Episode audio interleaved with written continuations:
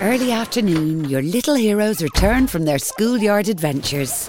A few new scrapes and bumps, but nothing a Dairy Lee snack can't help make better. Made from just milk and cheese, Dairy Lee has no artificial flavours, colours, or preservatives. The perfect snack before they head out on their next adventure. Okay, but make sure you check in at four, leaving you time to enjoy this podcast. Set them free with Dairy Lee.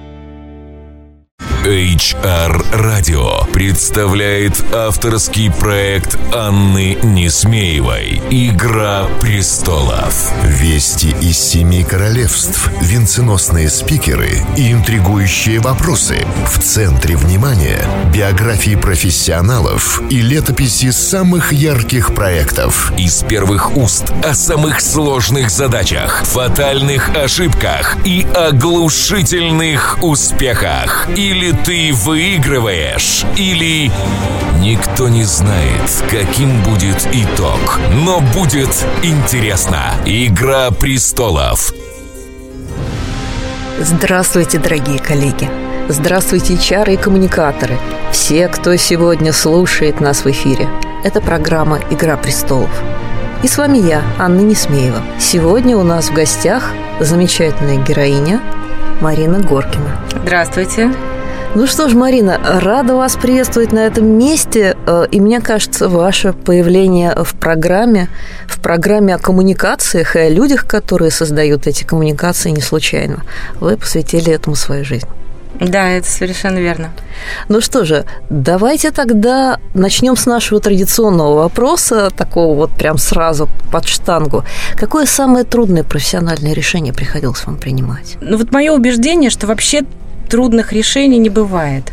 Точнее, скажем, трудными решениями бывают только такие, когда а, тебе приходится ну, ставить на весы свои какие-то моральные принципы. А все-таки в бизнесе мне, по крайней мере, везло, и таких бизнесов у меня не было, когда приходилось бы поступаться какими-то моральными принципами. Поэтому к трудным решениям я скорее отношу те решения, которые у нас отобрали очень много эмоций. Вот мы их хорошо помним. Эмоционально сложные решения. И, наверное, вот к таким выборам я бы отнесла тот эпизод своей жизни, когда в начале 2000-х я решила оставить свой собственный пиар-бизнес и уйти на сторону корпоративного пиарщика, корпоративного коммуникатора. Угу. Ну что же, э, давайте тогда, раз уж так получилось, э, вернемся к биографии. Но я-то копну чуть дальше. Угу. Вы у нас э, журналист ведь по образованию, да? да? И даже работали так. журналистом, Верно. радищиком начинали. Точно. То есть в пробке чувствуете себя фактически как дома. Угу. Вот как получилось вот эта вот миграция из журналистики в пиар? С чем связано было? С интересом, с доходом, там, с новыми возможностями? Ну, на, о доходе на тот момент, когда я переходила в пиар, говорить еще не приходилось. Это все в России было в абсолютно зачаточном э, состоянии.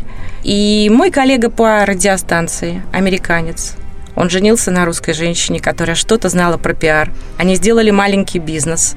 А, он занимался привлечением клиентов на тот момент в России пиаром занимались только западные компании, и ему, как экспату, было ну, просто говорить с ними в абсолютно на одном языке.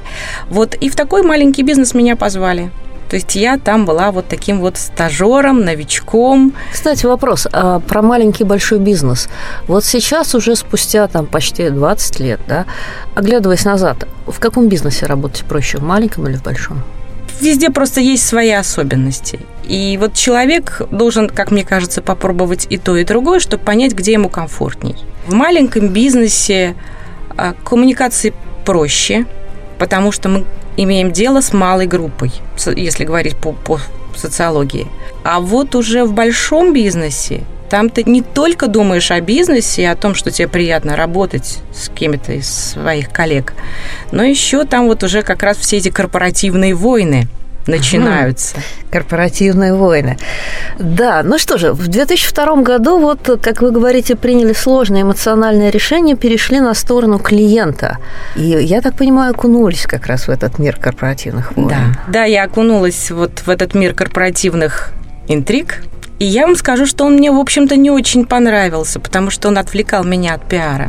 И, наверное, еще очередным сложным для меня решением спустя там, еще 10 лет стал как раз уход в свободный консалтинг, то есть быть независимым и, тем не менее, продавать свою экспертизу в пиар. То есть я покинула корпоративный мир. Ну, на самом деле, фрилансер – это ведь свободный воин. То есть нельзя сказать, что вы дезертировали с поля боя. А, но как бы, да, вышли, вышли за рамки, вышли за рамки вот этих внутренних интриг.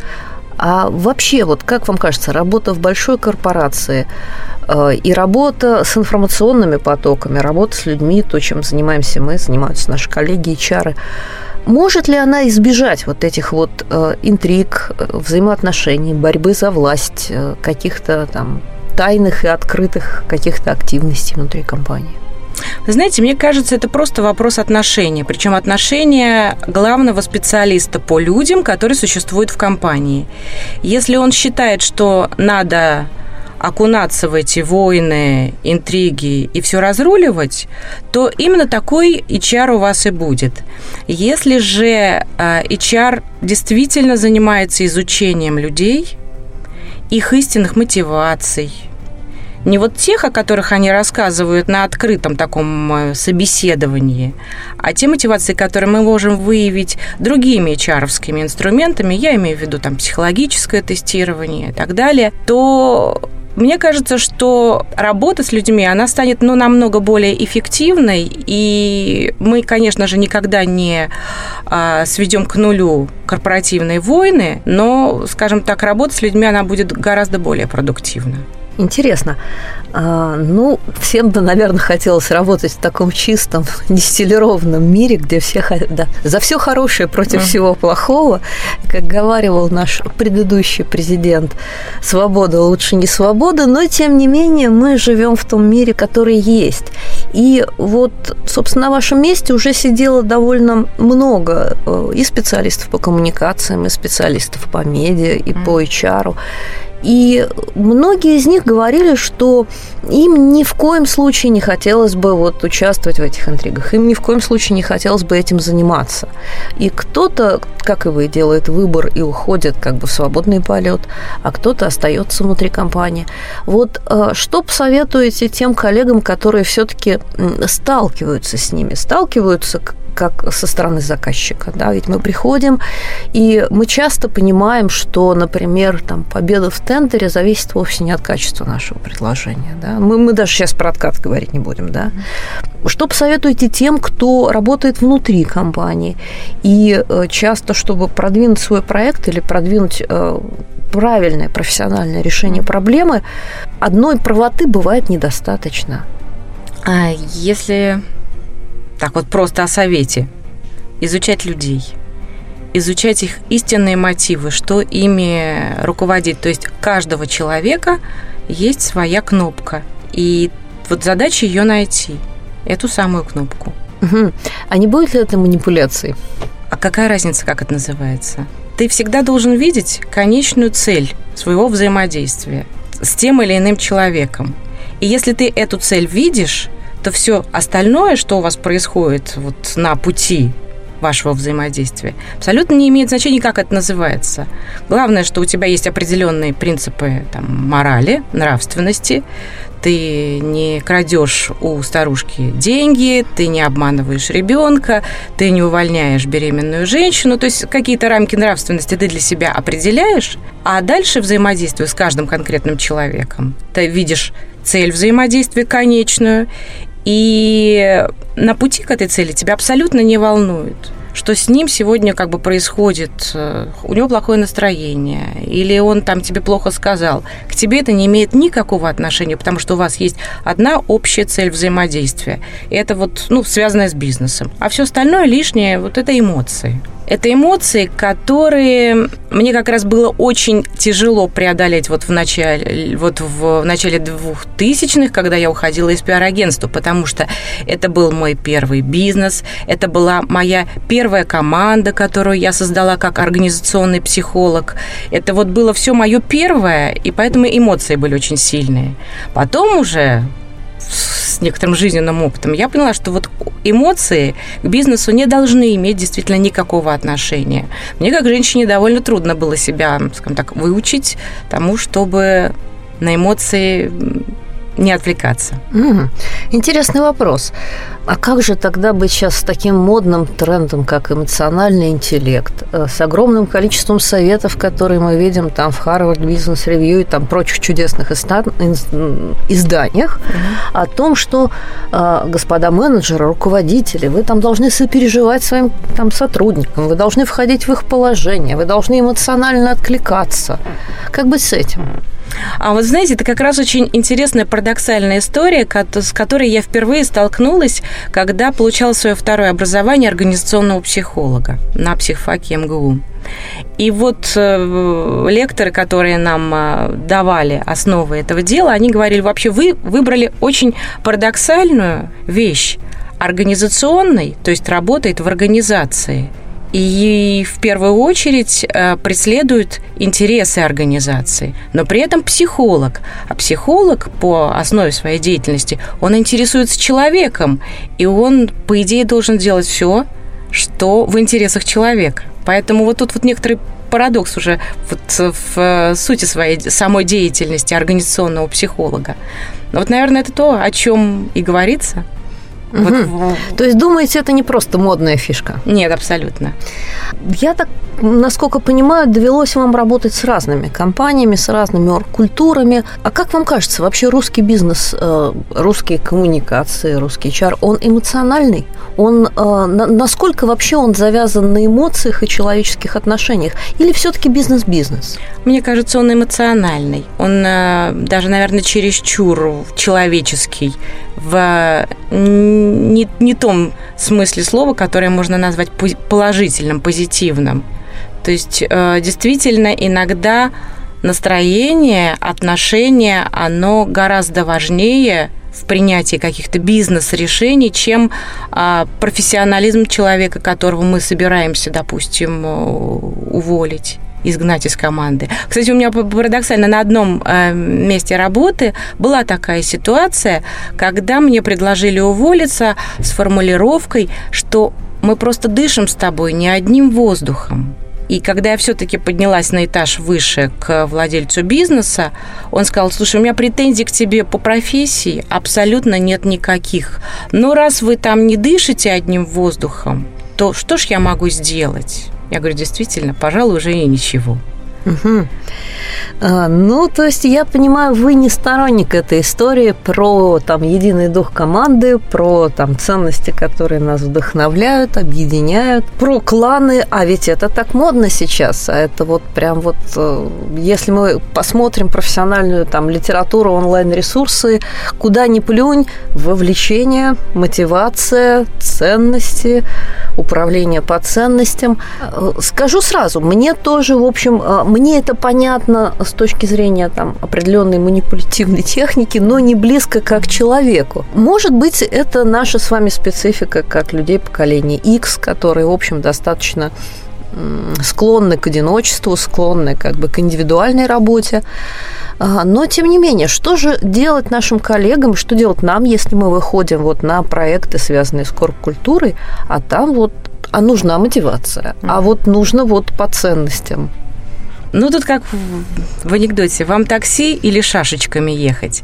То есть, конечно, можно прийти и все ему вот э, рассказать и сделать, и написать красиво, как мы, как консультанты, про мотивации, про ценности. А, но, опять-таки, читаем первоисточники, социологию, про психологию малых групп. Как ни крути, люди в большой компании всегда делятся на малые группы. И если мы, HR, консультанты извне, не начнем эти группы каким-то образом вычленять из всего состава большой организации, то мы не найдем все равно для них единой мотивации. То есть все-таки история про фокусировку. Фокусируйтесь Конечно. точнее и Нет такой целевой аудитории, как вся все сотрудники, сотрудники компании. Да. да, вы у меня просто украли мою любимую фразу. Мы с вами, Марина, в некотором роде коллеги. Мы последние годы занимаемся преподаванием. вот скажите, что вы видите в ваших студентах, которых вы учите пиару? Я так понимаю, ведь это уже взрослые люди, то есть это дополнительное образование для них. Ну что я в них вижу? Я вижу самое главное, наверное, то, что и мной руководствовало, когда я входила в эту профессию. Конечно, желание самореализоваться. Вот и все. А скажите, ну, занимаетесь уже этим там давно, да, почти mm 10 лет. Изменились как-то учащиеся в школе Марины Горкиной, вот по, по типу? Или остались такими же, как были? Такими же. Ничего не меняется за 10 Нет, лет? ничего. То есть все сюжеты, которые существуют в нашей литературе, были когда-то написаны Это ужасно. Шекспиром. Я, я, я думала, это только у меня так, когда вот там, там вот с чего я начинала в десятом году, mm-hmm. тоже я рассказываю в шестнадцатом, и снова как открытие, и снова как бы... Да. Да. Ну, видимо, это специфика преподавательской деятельности. Будем надеяться на лучшее, что рано или поздно мы научим всех, угу. и можно будет пойти куда-то дальше.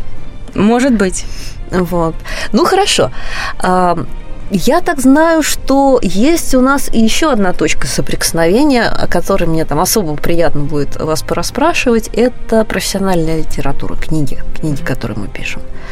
Что подтолкнуло вас книгу написать первую? Вот там были абсолютно амбиции амбиции. Какой это был год? Э, Пять шагов от менеджера до пиар-директора. Это вторая книга. А, вторая. Первая пиар на 100%? Да, это была книга, сделанная в соавторстве. Э, один из соавторов этой книги подтолкнул меня просто к идее вот войти в группу авторов. Да, там в определенном смысле были амбиции. А, и вторая книга, наверное, тоже как бы шла по той же мотивации. Потом э, в 2007 году я как раз вышла уже как консалтер свободный на рынок. И мне ну, нужно было поддерживать некоторый вес в обществе. И к тому моменту просто реально накопился определенный уже багаж того, что не было в первой книге и о чем можно было бы рассказать. То есть абсолютно новые. Какой-то материал накопился – а, кстати, Марина, верите в новые истории? Или все-таки все новые истории на рынке, там, в бизнесе, в жизни – это повторение старого? Я не могу так сказать, что вот однозначно. Иногда мне кажется, что действительно все это мы тоже уже проходили, а потом вдруг смотришь, нет, что-то вот из серии инсайта какого-то. То есть все-таки нас ждет что-то новое интересное. Но не, не, нельзя закрывать эту дверь я так думаю. Ясно. Ну что же, мы с вами добрались до нашей традиционной рубрики, и она называется «Вести из семи королевств».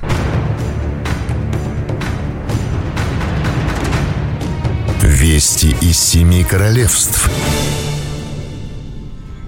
А, и сегодня нам птички напели такую любопытную новость.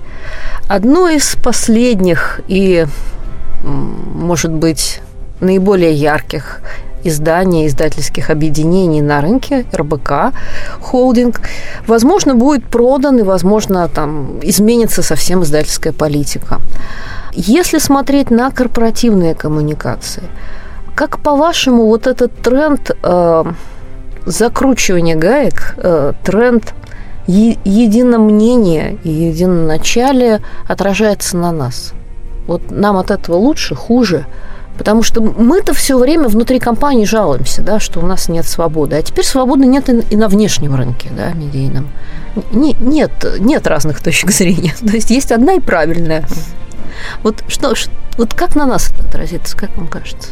На нас это на ком? А, на тех людях, которые занимаются корпоративными коммуникациями, как консультанты, как сотрудники внутри компании. Мы же все равно должны подстраиваться под клиента, да. У нас у нас выбор, ну, то есть мы мы не можем быть евангелистами там добра для него. Мы мы будем все равно выполнять заказ.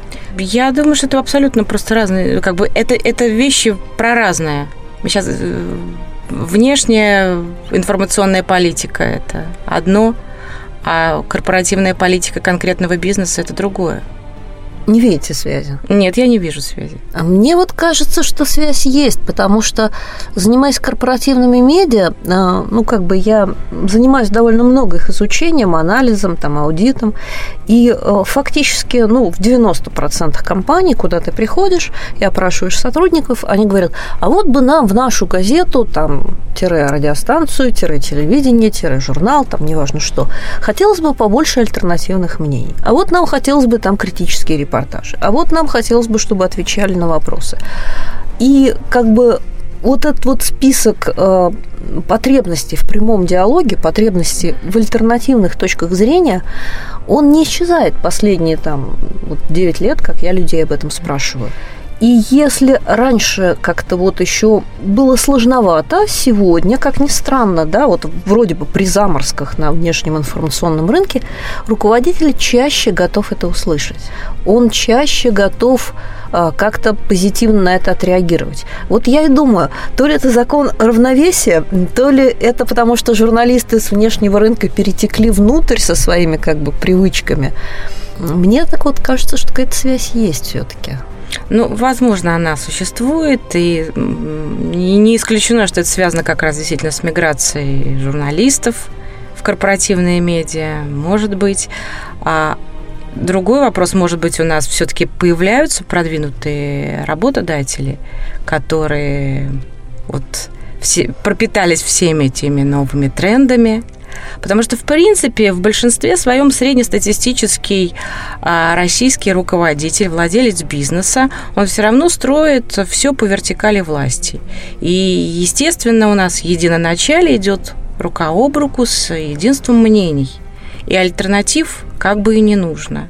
И не единожды я слышала там от своих коллег из крупных компаний. Ох, это корпоративная газета, это большое зло, это просто ящик Пандоры. Вот эту обратную связь мы не знаем, что теперь с ней делать. То есть все зависит, конечно же, от корпоративного духа, который, может быть, не прописан как-то формально, но он зависит во многом от первого лица компании. Так же, как и пиар – вот угу. какой, какое представление у первого руководителя есть о пиаре, таким пиар у вас и будет. Угу. Вот буквально э, вчера я принимала защиту у своей студентки, которая защищала проект по внутренним коммуникациям. Э, девочка работает в Краснодарском крае. Вот. И она просто сказала, что у них в компании, как компании, которую как бизнес основали иностранцы, как бы достаточно такой интересный бизнес, э, связанный с парком развлечений, такой современный бизнес, теперь царит такая вот кумовщина, э, царит вот такая вот вертикальная э, структура, но тем не менее, тем не менее, большинство сотрудников с этим не готовы готовы спорить, их это устраивает, но они хотят, чтобы руководитель с ними разговаривал. И вот эта вот история, э, я иногда думаю про патриархальную, про клановую модель, может быть, она и неплоха, если руководитель действительно берет на себя э, обязанность главы клана, да, то есть он заботится о своих людях, он там воспитывает их, он наставляет их по-отечески, то есть э, мне кажется, что нельзя пользоваться только преимуществами единачалия. Надо брать на себя и обязанности. А вот, к сожалению, наш среднестатистический российский руководитель, он как раз все хорошо знает про свои права и довольно часто пренебрегает обязанностями своими. И вот пример, который вы сейчас привели, а, пока вы о нем рассказывали, у меня было, сложилось четкое ощущение, что как будто бы я знаю эту компанию. Потому что... Вот, мы все где-то это видели. Мы все, вероятнее всего, да, мы все где-то где это видели. Но вот как раз а, один из проектов, который я вот до недавнего времени вела, это корпоративная газета одной крупной компании, где-то там в Краснодарском крае. Вот там была абсолютно такая же история, когда была вертикаль власти, когда был руководитель, на которого все смотрели снизу вверх. И вот в этой корпоративной газете он а, обращался с какой-то своей прямой речью только в тех случаях, когда ему нужно было еще раз народ заставить, значит, э, поднапрячься, взяться поработать сверхурочно, потому что на нас смотрит вся страна и так далее и тому подобное. Да, с правами, да, с обязанностями не очень. Воспитывать надо руководителя, воспитывать. А, кстати, я иногда думаю, а, ведь смотрите, мы зачастую называем наших менеджеров руководителями, менеджерами, И очень редко а, мы называем их собственниками, да, очень редко мы имеем дело с собственниками. Иногда мне кажется, что подобного рода перекосы связаны с тем, что наши руководители зачастую взяли свои ролевые модели, как ни странно, из а, советских министерств и ведомств, а не из позиции человека, который выращивает свой бизнес и беспокоится о нем, да, беспокоится о том, чтобы он был прибыльным, чтобы он был устойчивым, а, чтобы он был интересным. Согласна с вами. Порой меня это просто удивляет. Почему, собственно, это твой бизнес, а ты им так мало интересуешься? Мне это напоминает э, в определенном смысле модель поведения некоторых родителей, которую я наблюдаю довольно часто. А вот надо бы сделать детям праздник. А давайте мы пригласим аниматоров, а давайте мы там сделаем что-то, а потом давайте еще снимем корпоративное кино. Ой, не корпоративное, но ну, об, об этом мероприятии, да. да. да. И у меня вопрос. А зачем вам нанимать столько людей для того, чтобы сделать своим детям праздник? Неужели там кто-то не может сделать хоум-видео? Это же так круто. Вот эта вот атмосфера. А неужели мы не можем сами с нашими детьми сыграть в какую-то игру, сделать им какой-то квест, выпустить с ними шарики? Почему надо все, все перекладывать на руки э, каких-то экспертов? Вот здесь, по-моему, та же самая история. Ой, Марина, вы просто под наш стул копаете. Мы, конечно, их как бы научим, но, собственно, чем мы с вами занимаемся? Мы их все учим, учим, учим. А ну, мы же так без работы останемся. Нет, но все равно нужен человек, который пришел, посмотрел и сказал, так, у вас вот эта проблема существует, я знаю, как ее исправить. И потом, вы знаете, а, мне кажется, вот э, консультанты никогда не умрут по одной простой причине. Потому что все, что посоветовал консультант и даже сделал своими собственными руками, если этот цветок не поливать, он э, завянет. В моей практике были истории, когда я а, выстраивала полностью э, структуру пиар-службы а, вплоть до подбора персонала. Причем вот действительно персонал подбирался и рассматривался не только с точки зрения там, функциональных каких-то навыков, а именно с, с точки зрения э, психологической модели поведения каждого конкретного человека и той истинной мотивации, которая ему нужна. Э, то есть кто будет из наших сотрудников в перспективе расти вертикально, кто будет расти горизонтально, кому какие горизонты надо расширять. И уходя из, из этого проекта, я за ним какое-то время наблюдала, и пиар-служба работала хорошо, но потом вдруг кому-то из руководителей приходила в голову мысль, что нам надо все-таки руководителя в пресс-службу не вырастить, как мы с Мариной решили, а привести какого-то там, ну, условно говоря, сына чего-то. Его приводили, и все разваливалось. Все рассыпалось просто как карточный все, домик. Все-таки модель поведения транслирует руководитель. Да. Никуда мы от этого не денемся. Ну что же, раз мы снова возвращаемся к руководителям, снова и снова к первым лицам, тогда, пожалуй, наша еще одна небольшая традиционная рубрика «Кто сидит на железном троне?» Кто сидит на железном троне? Марин, вот давно мы на этом рынке. Кого бы посадили на железный престол? Да, кто у нас прям вот мега-супер профессионал? Кем вот прям гордитесь, восхищаетесь? Вот по моим ощущениям, а HR вообще-то достаточно закрытые люди. Не настолько они любят публичность в своей деятельности. И поэтому от каких-то конкретных людей назвать мне будет, пожалуй, трудно. Потому что не так много я вижу кейсов с конкретными названиями людей, компаний, проектов, которые мы сделали для наших людей, для наших сотрудников. Вот, кстати, я люблю своих студентов, работающих уже, за, именно за те истории кейсы, которые они мне приносят. Вот из этих кейсов надо бы делать лайфхаки в нашей сфере, как, как решаются какие-то проблемы с людьми, с кадрами, или как не решаются. Поэтому, наверное, такого вот назвать а в коммуникациях ну ладно, в HR мы сегодня никого не коронуем, а в коммуникациях кого похвалим? Кто у нас молодец и герой? Ну, пожалуй, я не знаю, не буду я никого называть по имени. Это чтобы никого не обидеть. Ну, хорошо, ладно. А, ну что же, тогда э, задам вопрос, который ориентирован скорее на тех, кто начинает, кто, может быть, сегодня послушает нашу программу и э, примет для себя решение идти в профессию, не идти в профессию. Вот как вам кажется, в нашей работе в чем главный риск? Вот какая главная засада, к чему надо быть готовым? Главная засада как раз в том, что а, не всегда тебя ценят за то, что ты знаешь, как надо что-то сделать и исправить. Э, не всегда тебя ценят именно за это, за твое знание и желание что-то сделать.